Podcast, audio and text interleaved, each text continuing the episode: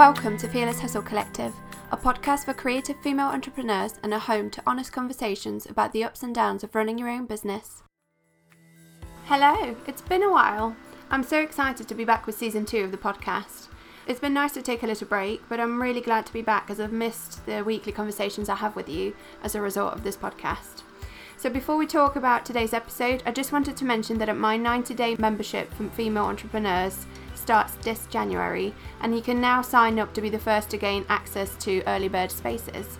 Uh, so, the membership is all about community and support, and we'll have two monthly experts covering topics such as goal planning, marketing, finances, self doubt, and well being, and so much more, as well as bi weekly group coaching calls to give you a focused start to the year. You'll be surrounded by women who know exactly what it's like to run your own business and the challenges that it brings with it. You can find out more over on my website at annadunleavy.com. So, on to the first episode of season two. Uh, this week, I chat to Sas Petherick, a self doubt researcher, coach, and mentor. I first came across Sas through Sarah Tasker, and I've been following her ever since. Sas is hugely knowledgeable on the topic of self doubt and she helps us to understand why it comes up for us and how we can deal with it. Without further ado, let's welcome Sas. Hello, Sas, how are you? Hello, Anna. I'm so well. I'm really excited to be here. I'm so excited to hear too. um, so, for those who don't know you, uh, would you like to introduce yourself? Sure. Um, I'm Sas Petherick. I am a self doubt researcher and coach, and I mentor other coaches as well.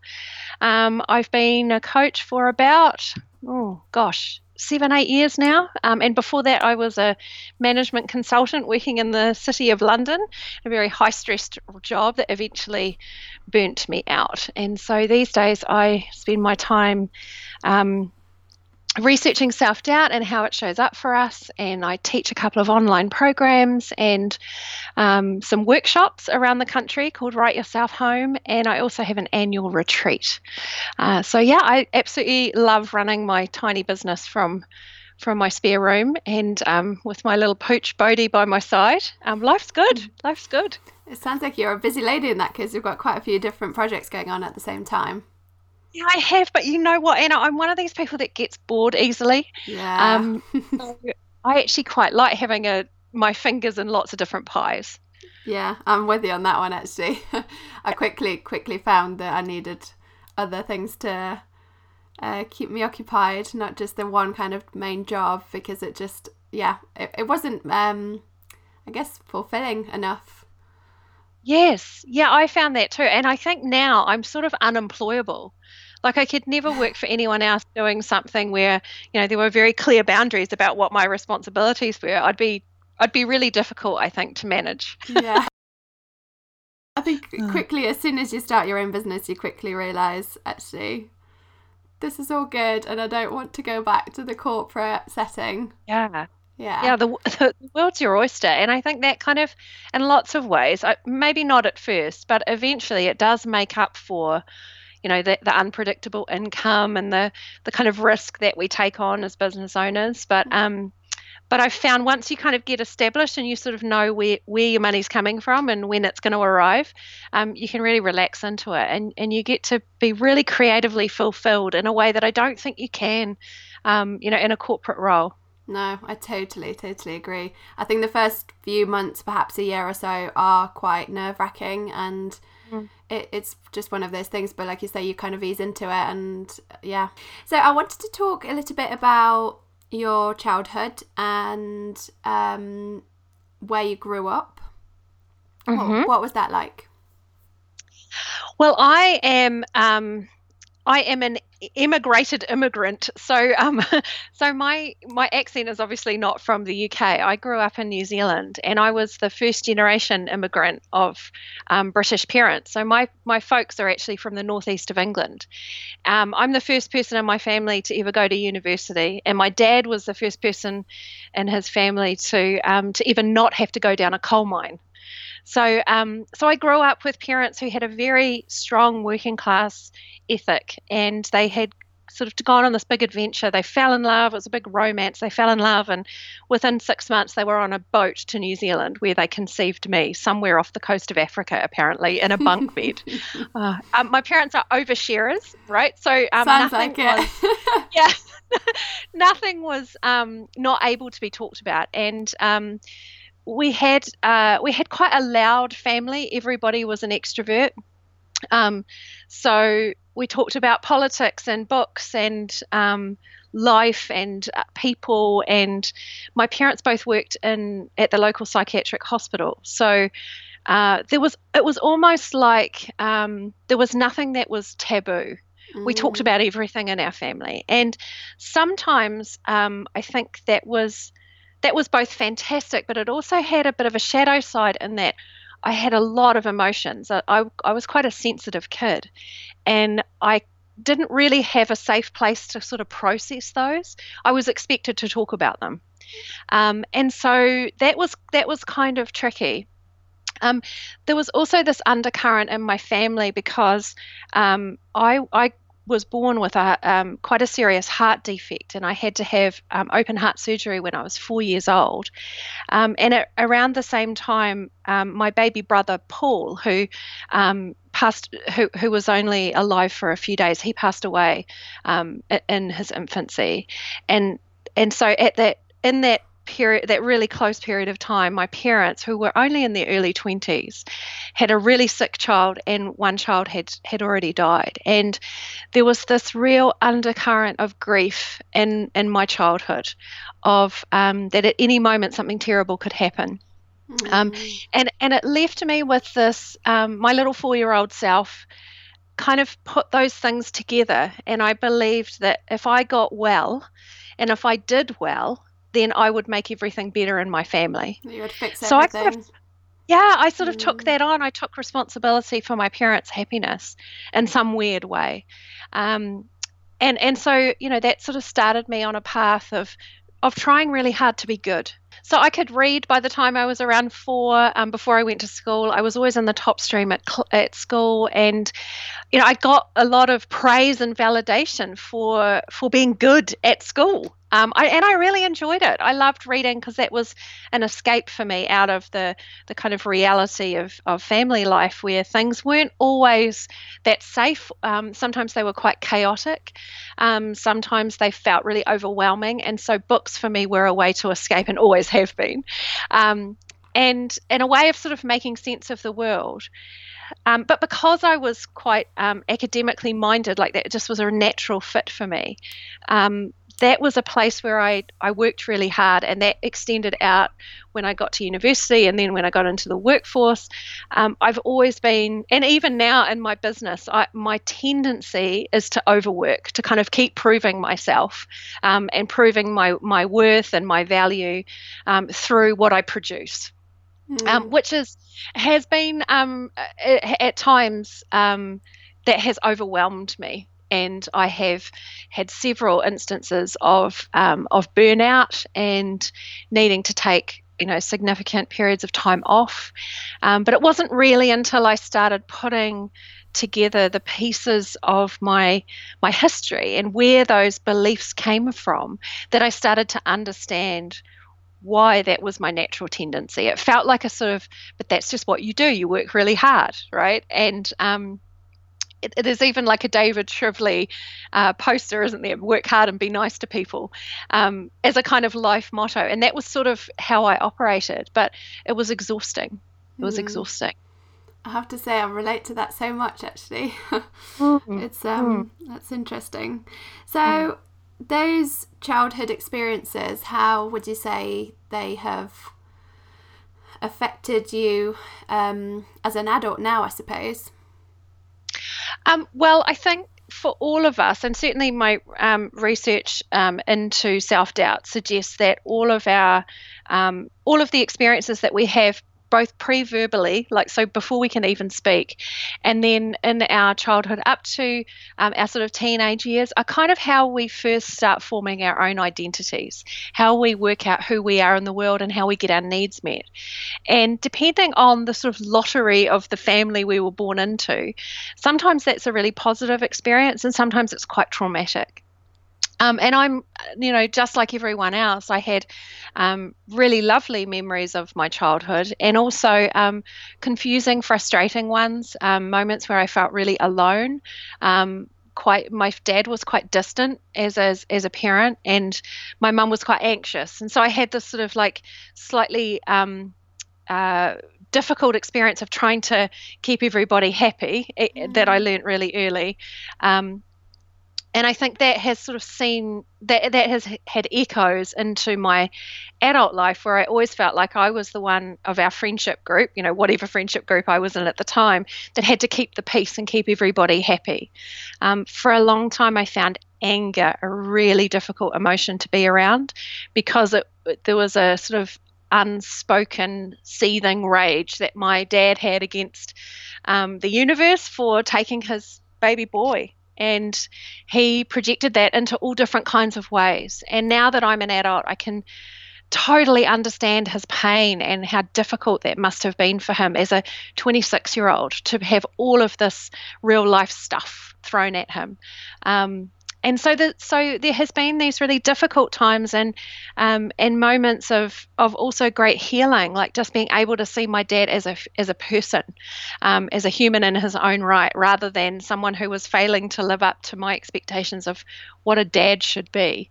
Um, that's meant that in the last sort of um, half a dozen years, Dad and I have become for the first time in our in our 45 years of knowing each other, um, we're really close now. We, um, I got a lovely email from him this morning, um, just saying how he'd been he'd met some friends and told them how proud he was of me and he said it was a really nice thing to be able to do. And i just thought gosh that's that's so lovely to have that relationship now. Yeah so, so wonderful. Yeah yeah, yeah, and so so I think for a lot of us, you know, when we grow up in these um, families, and it is a total lottery, right? Our parents are just doing the best they can based on the stories and the the skills and resources they have, um, and we as parents, I'm I'm not a parent, but we as parents collectively, we're doing the best we can, um, and I think sometimes. Um, we forget as kids that even as adult kids that um, our parents um, are are often really flawed and and confused and coping with life in the best way they can. Um, but but as well, I think there is always room for for some healing, and sometimes it takes forty years for us to get there, and sometimes it, it takes longer. Mm. And would you say that growing up you struggled with self doubt, or was that not a concept that you were kind of familiar with at the time? Looking back now, I can see that it was um, a thread that ran right through my life, but I didn't know that's what it was. Mm. So um, I know that my tendency to keep the peace and to please other people, uh, to to overwork and keep proving myself, these are key ways that um, that we respond to self doubt. But it wasn't until I started um, my master's dissertation a few years ago now, about three or four years ago now, um, and I started putting these pieces together and and seeing what the actual patterns were and how we respond to self doubt, how it shows up. Because I had thought that self doubt was just this inner critic. And that is the, the kind of mainstream understanding of self doubt is that it's this mean girl voice in our minds. And it's often a girl it's um it's it's not often that we see uh, self doubt characterized as a as an experience for boys and men, but I know that it is not a gendered experience, and it is much broader than than the idea of an inner critic. We have um, we have uh, um, now I think I, I understand self doubt to be a, a, way of protecting ourselves from uh, from psychological risk, from the ways that we think we are going to relive past areas of trauma, pain, difficulty. Um, and so self doubt comes in and says, don't take that risk. And we respond to that in different ways. Um, and so now I can, having done that research, I can put those pieces together and I can see that all the times that I was trying to keep other people happy, that I was trying to make sure that I did everything right, I was trying to be good, that I was trying to um, uh, trying to overwork and or working really hard to, to get that validation. These were all ways that I was protecting myself from from psychological risk, from the risk that I might fail, that I might be too big or too much for people, um, that I might be rejected, that I'd be too emotional, um, that I'd be abandoned in some way. And these are like core uh, core kind of across human, sort of universal experiences of psychological risk. And so self doubt is there to protect us from that. It comes up and says, don't take that risk. What if you fail? Um, what if you're too much for people? Um, if you know if you do that and it's not perfect what will people think how will they respond to you um, you could be shamed or humiliated or embarrassed or cri- uh, someone could criticize you you'd be judged so all of these ways that we um, we kind of have these almost an undercurrent of beliefs this whole system that's set up that we may not often be conscious of. These are the ways that self-doubt infiltrates our lives. And now i can kind of see that um, that was exactly my experience. So how would you say self-doubt manifests itself um, in our lives? Well um, i see self-doubt as um, as a phenomenological experience, right? Which is a really fancy, big, long word that's hard to say.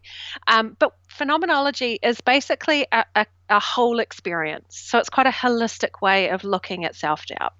Um, so I think that when we experience self doubt, it is uh, like a, an alarm that goes off inside of us that says this is risky, whatever we're, we're doing. And sometimes that's about um, what we're creating or what we're um, how we're trying to connect with other people, how we're trying to lead ourselves, if we're trying to put boundaries in place, if we're trying to make decisions, self doubt pops up like this little alarm and says, This is risky.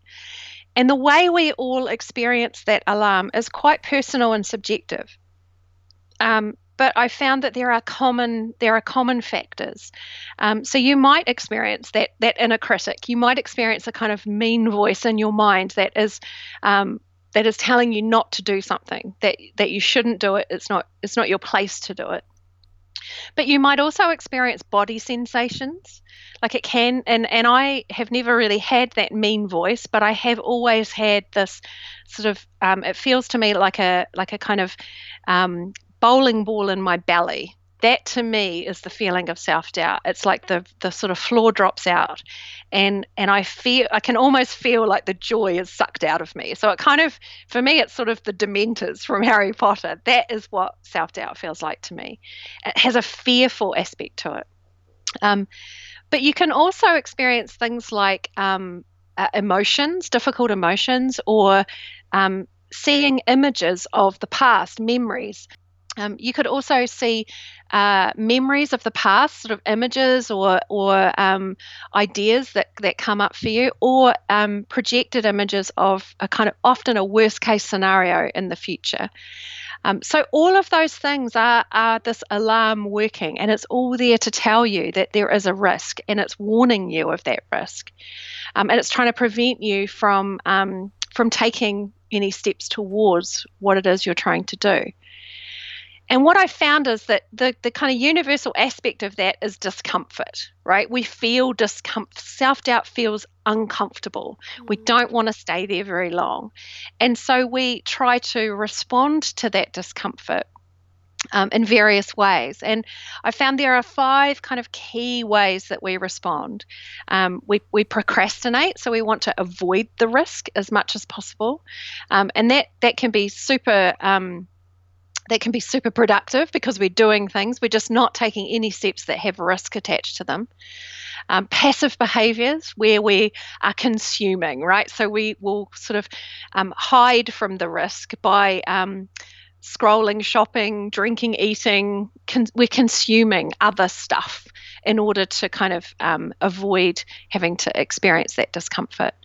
Um, proving yourself is also um, one I'm very over familiar with, where we're working really hard and over giving, over delivering. Um, and sometimes this can tip into imposter complex, where you are, um, or imposter syndrome as it's known here, where you are um, kind of just waiting to be found out. So you just keep working as hard as you can to sort of avoid being discovered um, to be found out that actually you're not as good as people think you are, or it's only a matter of time before people find out who you really are. Paralysis is another way we respond, and that is um, really about staying in place. It's a kind of freeze response. Um, and often we're sort of staying in possibility. So we're in that place of pre contemplation where everything is possible, there is no risk, and it's a kind of nobody moves, nobody gets hurt type response. Um, and then perfectionism is the is the fifth common response, and that's really kind of waiting for the risk to be over. Um, so we um, we try to control what's around us um, to and the the kind of ethos of perfectionism is you know if i'm good enough if i'm thin enough smart enough nice enough if my house is instagrammable enough if i'm perfect then i won't be rejected or ridiculed. If i'm perfect good stuff will happen. But of course perfect is an impossible standard to reach. Mm. um, and there are lots of people who um, will engage in perfectionist type behaviors but don't believe they're good enough to call themselves a perfectionist, right? So it kind of becomes this insidious response. So those five, I call them the five P's of procrastination, passive behaviors, proving yourself, paralysis, and perfectionism. They're the five common ways that we respond to self doubt. And lots of um, kind of common mainstream sort of thinking around self doubt only addresses these responses, right? So I was wondering how the five P's and self doubt in general can affect our ability to run a successful business. It's so interesting because I think that you can't really run a business without experiencing self doubt. I think it, it, honestly, and for me, this has certainly been the case. And so many of the coaches I work with and the business owners that I coach through my programs, they say the same thing. It's like this huge self-development process that you never sign up for mm. when you when you decide to run a business. And I think there's a couple of reasons for that. One is that when we're working for an organization, um, be it a charity or a corporate entity or a brand, we have this kind of protective shield, right, of that business that we work for.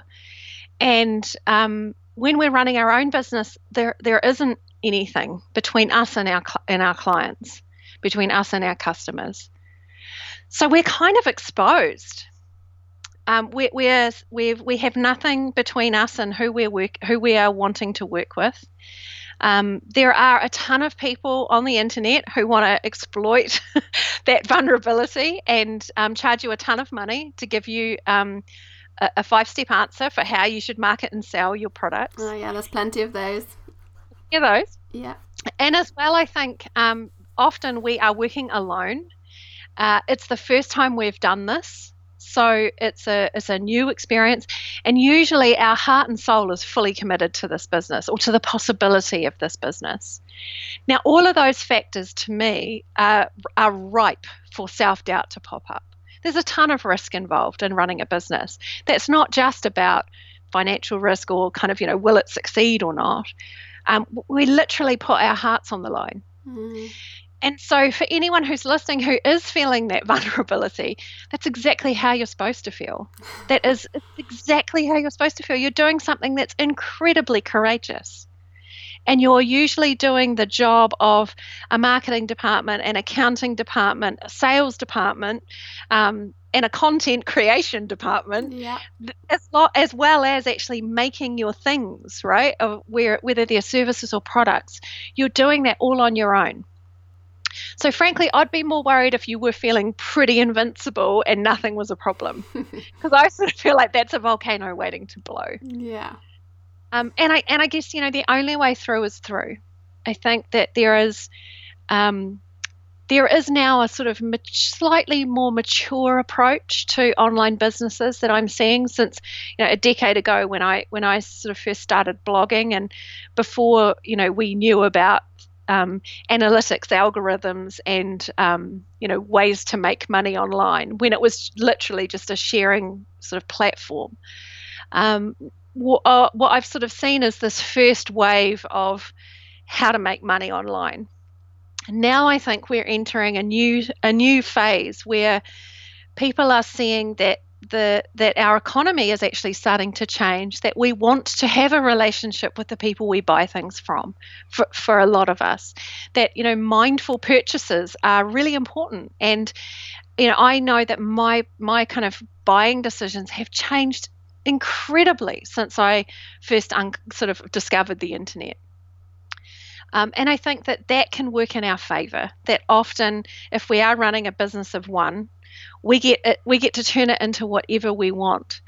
And the self doubt comes up and says it's risky, but actually, I think um, once you have got over the initial fear of things like buying your own domain name and you know putting yourself out there in some mm. small way you get to kind of expand your tolerance for that risk and i think often the the desire to help other people to provide a service for other people to make beautiful things for other people that desire to be kind of of service um, is, when it's greater than the, the the risk you feel um, i think that is the factor that will determine your success. If you can hang on to that of what why you're creating this and this business and why it matters to you, what it means for your clients for you to show up, it's a way to kind of bypass that feeling of it's all about me. When actually it's all about what you're creating and, and providing for your clients. Yeah. I think it's yeah, you're so right that it's it is important to focus on on that value you're providing, like you say, but also just focusing on your passion and actually, well, as as it, it's not as easy as you know as saying, but trying not to focus on all of the fear actually that we all feel. I think. It's, it's well, and, and the thing about fear is that it's always potential. It's not usually real. Yeah, absolutely. Yeah. So it's kind of like what could happen, what could go wrong, um, and and I think you know there are if if self doubt is like really holding you back, if you feel like you're in the grip of it, and it's almost impossible for you to kind of move yourself out of that, and there are you know there are a lot of us where that is the case and we need some help to unravel why why self-doubt is showing up why it has this grip on us why we seem to have this very sensitive response to psychological risk we can we can sometimes need some help to create some resilience that's quite robust and real for us, not a kind of fake it till you make it type approach, but mm. something that just acknowledges our story and and helps us to understand why we're having that response. Um, and, and, to kind of take you know supported steps that feel doable that kind of allow us to expand that tolerance for risk in a way that's that's sort of not when we're not on our own. And some of us will power through it and kind of learn as we go. And for some of us we need some support and some help to do that. And and you know it's just all what whatever you need to be able to get you to that place where showing up for your people showing up for your business advocating for your work um, feels less icky you know at least not icky enough to stop you from doing it then then that feels like progress to me. Yeah definitely. And i wanted to ask you about um, obviously you've mentioned that you worked in the corporate world uh, as a managing consultant for a little while when did you decide you were going to kind of go it alone uh, well, uh, yeah, I worked as a management, a project manager, and then a program manager, and a program director, and a management consultant. I, you know, climbed the very dizzy heights of the corporate ladder. I was earning a lot of money. I had a lot of responsibility, um, and I did that for 15 years, and uh, both here and in New Zealand. And eventually, it was just. Uh, I got to a place where the next step for me was a kind of C-suite type role. So I would be a um, either a a, a chief operating officer, probably, or you know, chief of operations or something like that. I'd sort of got to that level, and every time I thought about getting my my boss's job, I just wanted to throw up. I literally felt mm. nauseous, um, and and at the time I had um, I was going through a lot of like personal stuff as well. Um, my mum died quite suddenly when she was relatively young. Um, and I had gone through a divorce and I was really questioning a lot of my own kind of choices and where I was, what I wanted from life. And when mum died, she was only 53, it felt to me like the realization that life is really short and you literally take nothing with you was really stark for me. And I just thought, what do I want? You know, I was I think I was 29 when she died and and it was like what do I want from the rest of my life is this actually what I want? Because I did not feel fulfilled at all. Um, and I've I actually took voluntary redundancy after a really stressful period of, of work, um, and I ended up getting paid out six months' salary, which was it felt miraculous at the time, um, but it meant that I had some space and some time, which was a huge luxury, mm. um, to be able to really think about what I wanted to do. And I had worked with a ton of scientists and technologists and engineers, um, mostly men. and I had been sought out by by some of the really kind of you know the, the sort of hard ass blokes that I would work with. They would tell me what was going on for them personally. You know, do you fancy a coffee, Sas? I'd really like to run something past you. And then suddenly it's like, I think I'm leaving my wife. Um, and and I had no idea why they sought me out, but I loved those conversations. I I was able, I think, to move up the corporate ladder because I was trusted in that way. People people would trust me with their stories, and I thought that's really cool. If I could just have a job where I did that, that would be ace. um, and when I took my redundancy, I um, I actually went to Glastonbury with a friend, and this sounds so crazy, but a shaman said to me, um, you're you need to rest right now because everything is going to change for you and uh, you're going to speak in front of big groups of people and you're going to work with big groups of women you're part of the new consciousness of our planet and it was all quite odd mm. um, and i sort of said to him I, and he looked like a lost geography teacher he was not like there was no feathers or weirdness um, and I said to him, "Well, is there a job title for me in this consciousness?" And and he said, um, "There isn't." There isn't a kind of name for what you're going to do, but it's a bit like what I do. It's kind of the ceremony and ritual, and uh, you'll be helping people. It's like therapy, but coaching, and um, there'll be retreats and workshops. And I just remember thinking, I don't really understand what you're talking about, but I kind of know what you mean. And it felt to me like he was naming something that I was longing for, but in a in a very kind of shamany way, you know, as Glastonbury is is home to. Um, and I thought, okay, well, I kind of I kind of know what coaching is. I kind of know what therapy is. I've had enough of it. Um, and eventually, um, uh, you know, at the time, I sort of put it down to a, you know, a fun conversation, and sort of went home. And a few weeks later, I got a phone call from a coaching company, uh, CTI, the Coaches Training Institute, who are really well respected. They have a very um, corporate model um, and are, kind of tied with Harvard Business School, and they do some great stuff. They, uh, I had done a fundamentals like two day course with them a few years ago in a past um, corporate job and they had rung and they rang me and said would you like to do the full curriculum? We're having this kind of fast track um, process. And it was just this immediate full body yes. That's the only way i can describe it. It was like that's what i'm supposed to do. That's and incredible. within half it was it was insane. It, and it still makes me kind of goosebump up when i think about it. And within half an hour of that first day of training I was like, this is me. This is what I'm supposed to do. And oh my God, this means I can make a job out of having these lovely, deep, rich, real human conversations with people. Amazeballs. So kind of sign me up, you know. And and it did take another sort of three years where I was working part time with, um, you know, I was taking on sort of short term assignments back in corporate world.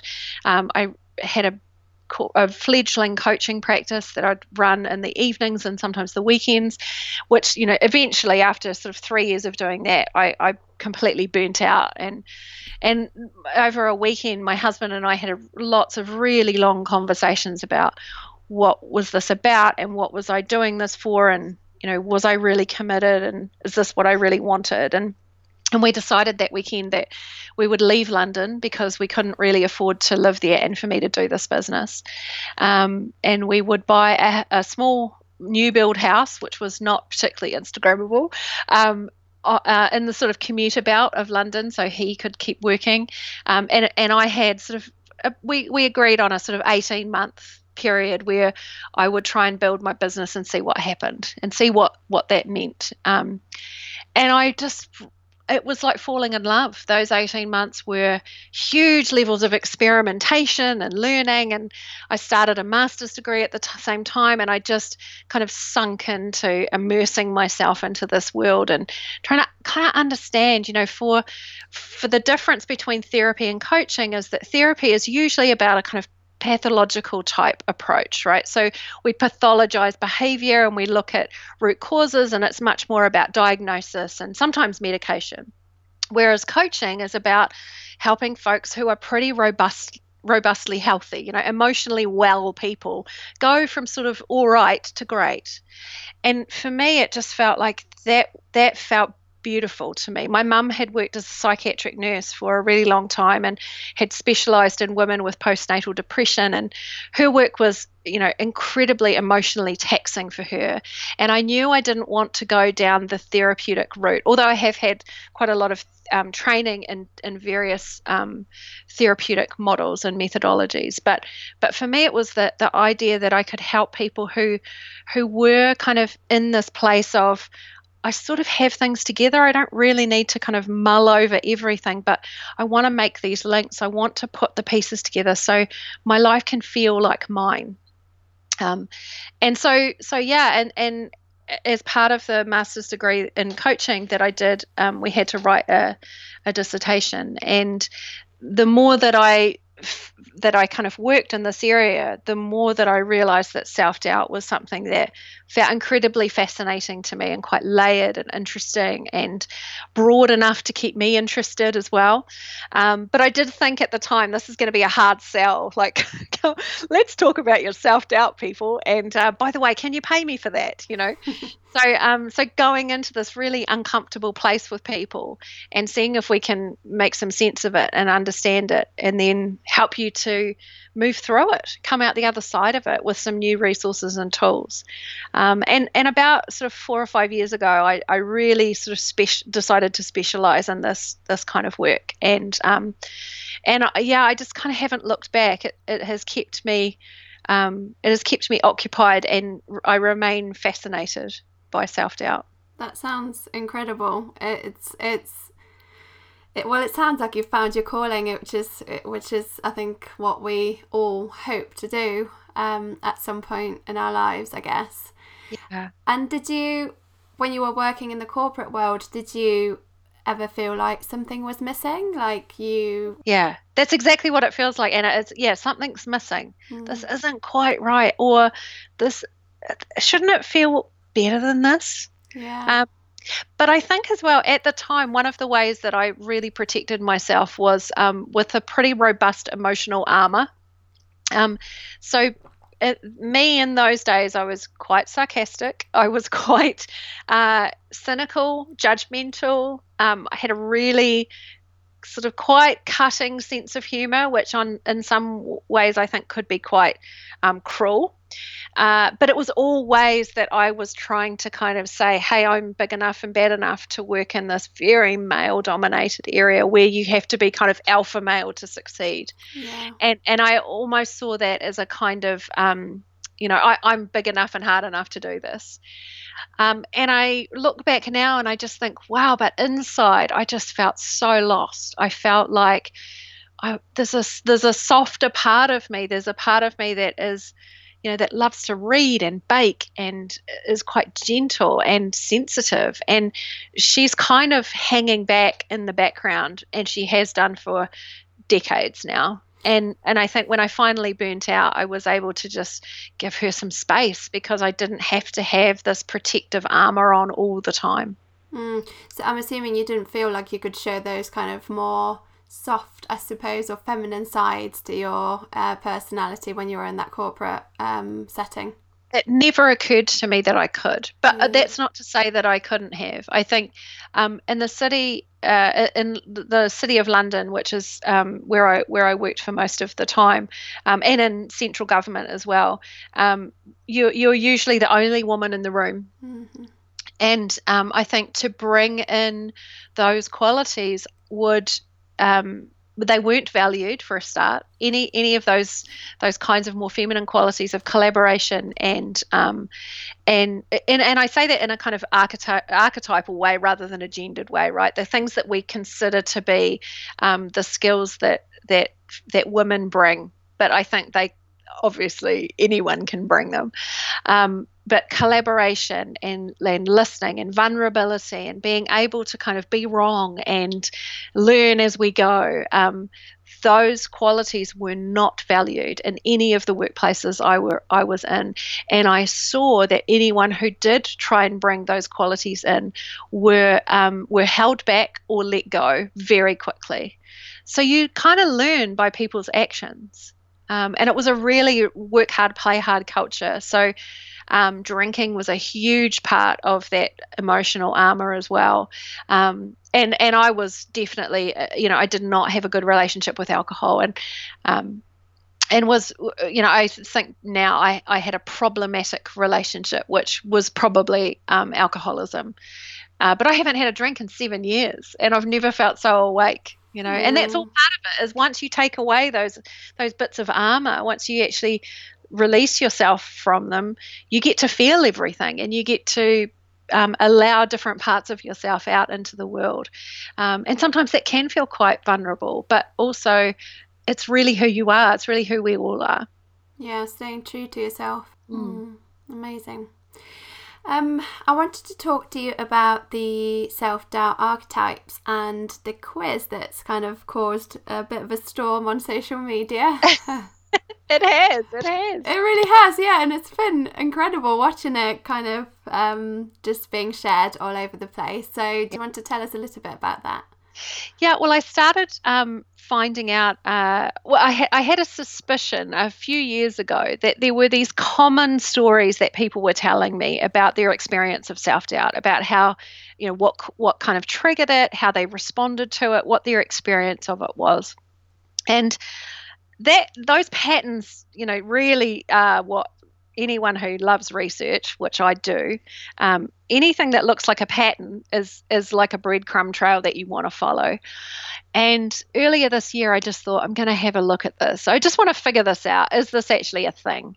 And um, and what I found was I, I literally took um, all of the notes and uh, the comments that people had made through lots of discussion forums. So there was literally hundreds and hundreds of, of little data points. Um, and I put them on post-it notes all over the wall and looked for patterns and found that there were in fact um, distinct groups, distinct ways that we experience, respond, and are triggered by self-doubt. And and they sort of cluster into these four core groups about um, leadership and how, how we kind of set a vision for ourselves and where we where we lead ourselves to. Um, belonging, which is really about our sense of connection, both with ourselves and other people. Uh, boundaries, which is um, you know how how we kind of create a, a, boundary around ourselves so we know what's ours and what's other people's and what we want to say yes to and no to, but also kind of the territory we allow ourselves to take up in the world. Um, and also around our own wisdom, like how do we trust ourselves when the answers are not Googleable? you know, how do we figure out what is right for us, and and how do we lean into both our our intellectual capacities and our instincts, our intuition? Um, and so those four areas um, really started to um, flash light bulbs for me. And I saw that there were within each of them three quite distinct patterns of behavior. And so this created 12 what I came to understand as archetypes um, 12 um, sort of typical patterns of behavior, tendencies, traits um, that, that describe how we experience and respond to self doubt and offer some ideas about what might trigger this, what might have been the cause of this, or at least um, when you might have learnt that this was a way of protecting yourself. Um, and yeah, I, I created these, these booklets for each of the archetypes with a description and kind of showing how they, um, how they show up and also some suggestions suggestions for how folks can kind of experiment with with interrupting those archetypal patterns. And yeah, over three and a half thousand people have done the quiz so hmm. far, and it's it's only been live for well a month today. So um, I'm I'm gobsmacked by that, um, and it's amazing how people are, are, kind of sharing that, and and um, you know all the designers are kind of like, oh, you're a designer too, and oh my gosh, this feels like me, and and I guess you know a lot of I have had a few comments from people asking, am I a witch? Am I psychic? How did I know this? Um, or did I write this just for them? And and my response is always the same. It's like actually when you when you research data across a good enough pool, you see the patterns, and that's what it t- and it tells you stories. And if you can create that story into something that is relatable to folks, then chances are uh, you are going to reflect back something that they understand about themselves. Um, so I'm thrilled that it's um, it's been so well received, of course, um, but I'm also kind of excited about helping supporting particularly women. I think in this time in our history, for women to recognize the stories that they have been told by family, organizations, teachers, um, other adults in power, and the culture um, that sometimes our self-doubt isn't actually our based on our own experience it's based on you know the politics of the world that we live in and i think at this time in history for more women to understand that there is a way out of that that we don't have to keep ourselves small and dim our light and be good and nice and kind and mm-hmm. and kind of indifferent to our own emotions and particularly our own rage i think that those um, if i can do anything that can tip the balance for people to see um, that there is a way, another way of responding to how our world is moving at the moment, then that will feel to me like a job done. Yeah, amazing. And for those who would want to take the quiz, they can uh, they can find it on your website, can't they? Yes, it's it, there's a link on the homepage.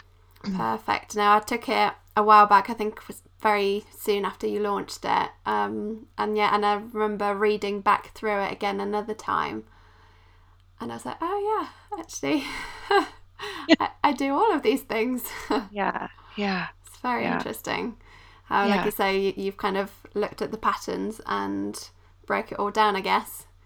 Yeah, and I think it can help us feel less alone as well. I think one of the yeah. things that exacerbates self doubt is this feeling that um, I'm alone in this and I'm the only one feeling it. Yeah, nobody else is experiencing that very thing. Yeah. Exactly. Mm. So to see everyone on social media sharing their their archetypes is amazing because what I am seeing as I'm sort of seeing all the conversations happen as they're um, copying me in and things like that is that um, people are having these lovely feelings of um, connection through that. Like oh wow you're an you're an altruist too. Oh i see that in you as well. And um, it's it's a kind of a, a lovely experience of feeling seen. So what are your goals for the coming year? I know that you are in the process of writing a book.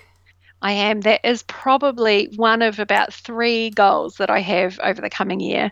Um, I've been um, playing with the idea of a book for quite a long time and experienced quite a lot of self doubt around my ability to actually write one. Um, but I'm now working with a fabulous uh, book coach, uh, Christiane of Bookwiffery. Who has coached with me before, so I love how that sometimes works, mm, right? Yeah. And um, and she's she's a really experienced editor and um, and has worked in different publishing houses and is just super has a super important and useful process to sort of work through. So um, yeah, so over the next year, I'm hoping to finish that manuscript and get it to a put to a publisher. I'd like to it to be published traditionally, and uh, rather than self-publish, I kind of I want the as much reach as I can get. Um, so so I'll be looking to pitch that to agents and editors um, as the as the year unfolds, and I'm going to share that process because I think it's one that we all can. Anyone who wants to write a book, it yes. sort of sometimes feel like bloody hell. Everyone that is known seems to get this amazing, you know, deal, and they just announce the success rather than um, everything else. Yeah, so, the steps uh, taken. Yeah, no, yeah. It's, it's, you're very right. I think. Um, yeah it is a kind of a bit of a hidden process that nobody really mm. talks about uh, in in that much depth, I suppose. Exactly. So yeah, that'd be really um, interesting. Yeah, and my other goal is really I'm running a retreat for my first retreat in Somerset next year, next May, and so um, spots are going to go uh, live on my birthday on the 19th of October. So um, that is going to be ace, and we're going to be diving into the shadow and light aspects of self doubt there, which will be fabulous. So yeah, some some good stuff coming up. Amazing. Amazing. And what would you say is your number one tip for those trying to either leave their nine to fives or just starting their own business? Uh, be really kind to yourself. Um, so don't put a ton of pressure on your business to be successful really fast. Mm. There is no such thing as an overnight success. Um, so plan, you know, go part time and, and try it out in the weekends or in the evenings to start with and see where you get to. You're so right. I think we do see people kind of. Um, well, it seems like an overnight success sometimes because when you're looking from the outside, that's what it looks like. Exactly, yeah. exactly. But it's yeah. so important to not forget that actually a hell of a lot of work has has gone into it. Exactly. Yeah.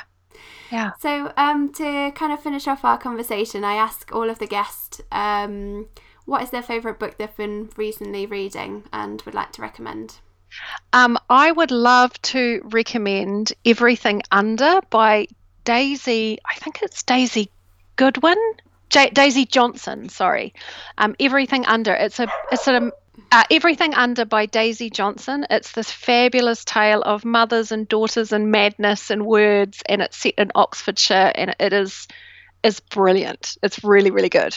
That sounds actually yeah sounds really good. So I'll pop that on my list. And uh, yeah. who would you like to in, uh, hear interviewed on the podcast? I would love to hear Gemma David, my friend Gemma, who is um, a Chinese medicine healer. Um, she's an acupuncturist, she's a meditation teacher, a yoga teacher. Um, she works here in Bristol and she is uh, the Quiet Heart on Instagram. Um, she has a beautiful story, um, and I would I would love to hear more and to get her story to be shared with more people. Oh, that sounds very interesting. I'll definitely be checking her out. Cool. And uh, to finish off, where can people find you? At saspetherick.com and I'm at saspetherick on Twitter and Instagram. Perfect. Thank you so, so much for your time today. You're super, super welcome. Thanks, Anna. pleasure to talk to you.